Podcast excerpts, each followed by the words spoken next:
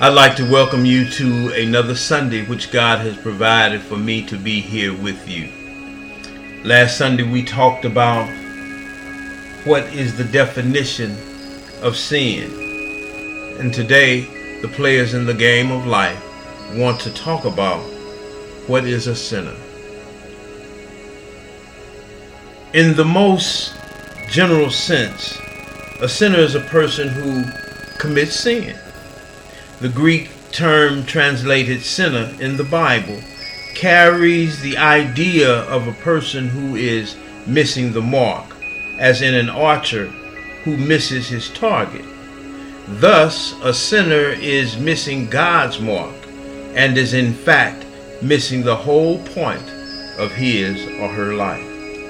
Ordinarily, we think of a sinner as someone who is severely immoral evil or wicked. But the Bible tells us that every person is a sinner. For all have sinned and fall short of the glory of God, according to Romans, the third chapter and the 23rd verse. Through Adam's original act of disobedience, all human beings inherited a sinful nature and were credited with the guilt of Adam's sin. Only Jesus Christ was sinless he committed no sin, and no deceit was found in his mouth. In theological terms, it's correct to understand the word sinner not as a moralistic designation or judgment, but rather as a relational word. Everyone who is separated from God through sin is a sinner. Sinner defines the broken state of one's relationship with God. Sinners are those who have broken God's law. Sinners are slaves to sin. They face the judgment of God. They are on the road to death and destruction. The gap between sinners and God could only be bridged through the Lord's act of redemption, by God Himself coming to the human side of the gap through Jesus Christ who is God with us, and the Holy Spirit whom Jesus sent in his place. On the human side of the divide, the kindest, most virtuous people are sinners, and the vilest, most evil people are sinners as well. All are sinners, but God loves sinners and sent his Son to die for them all, for us all. Amen. Those who believe in Jesus Christ have their sins forgiven and are granted eternal life. For God so loved the world that he gave his only begotten Son, that whosoever believes in him shall not perish, but have eternal life. For God did not send his Son into the world to condemn the world, but to save the world through him, according to John the third chapter, the 16th through the 17th verse. The Bible portrays sinners in a various state of modes and existence. People who do not live according to the laws of God are considered sinners, according to Psalm 1.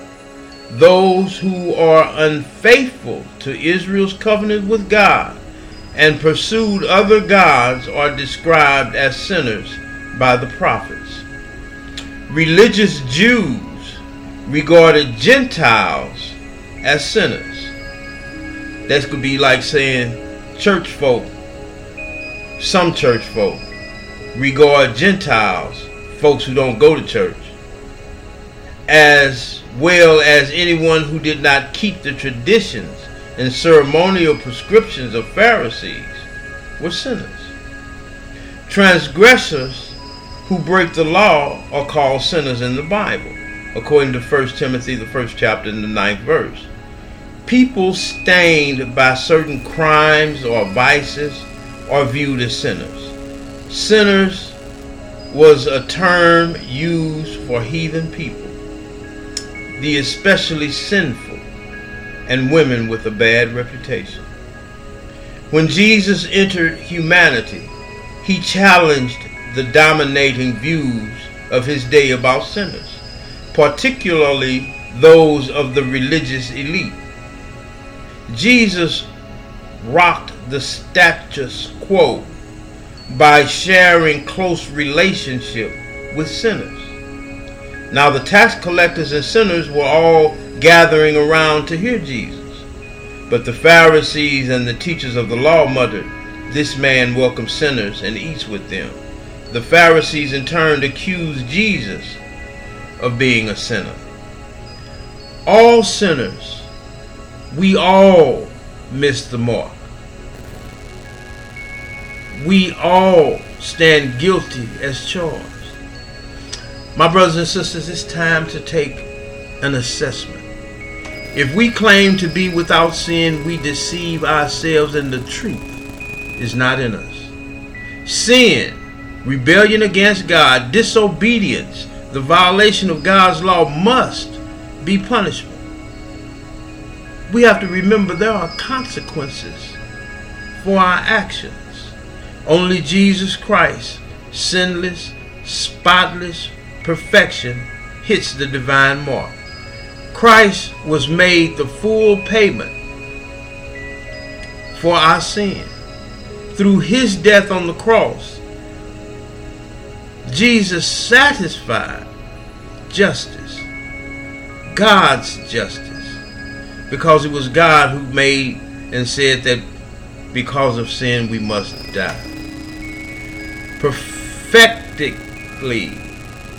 vindicating and freeing from condemnation all sinners who receive him by faith according to Romans 3:25 my brothers and sisters it may sound crazy even with the vilest things that go on in this world today we serve such a loving God that he will forgive all of our sins but this doesn't give us license to go about and doing whatever we choose to do when we want to do it or who we want to do it with.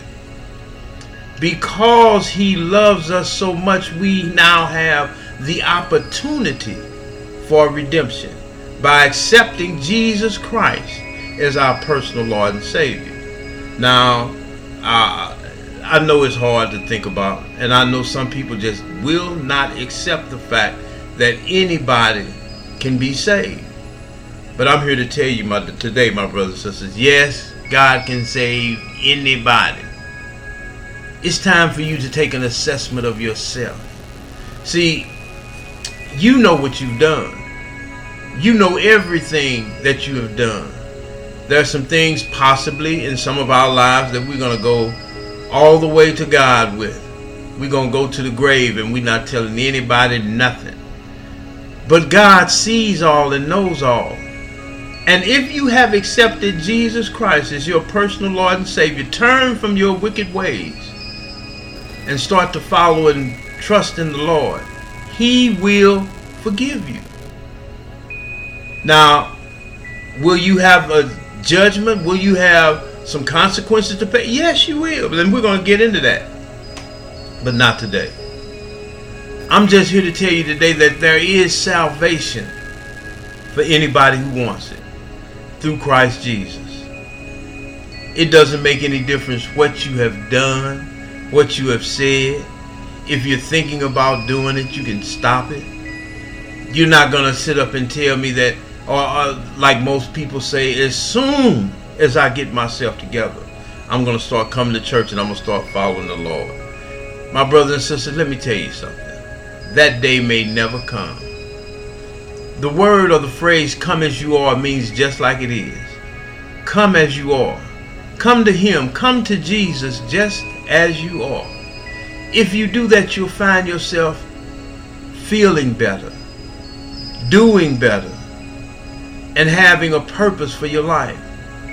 What is that purpose? I'm going to tell you what I believe it is. To share with somebody else some man, some woman, some boy, some girl, the goodness of God. If He has saved you and you have no longer to have to feel the consequences of sin and death, and I'm talking about the spiritual consequences. Sometimes we can do some things that causes us to live a life of shame, of embarrassment, of of guilt, all of these things. But once you turn it over to Christ Jesus and He changes who you are, not only will He change you, but He'll rearrange your whole life. He can make it better. Does that say you're going to go through life without ever doing anything wrong or without ever feeling or having some things go wrong in your life? No, it does not. I say over and over again, you know, the rose is the most beautiful flower there is. It smells good. They even look good. They come in various colors like human beings. And if you handle it the wrong way, because it has thorns on it, you just might get stuck. But God will be right there for you and with you as you go through your trials and tribulations. He may not show up when you want him to, but when he shows up, you'll sure be wanting him to. And he'll be there. You'll be glad that he came. Have you ever found yourself waking up at 3 o'clock in the morning? Let me tell you what you do. Start praying. When you wake up at 3 o'clock in the morning, start praying for somebody, anybody, even yourself. Say, Lord, help whoever it is. Lord, help me. Holy Spirit, help me to make it through another day.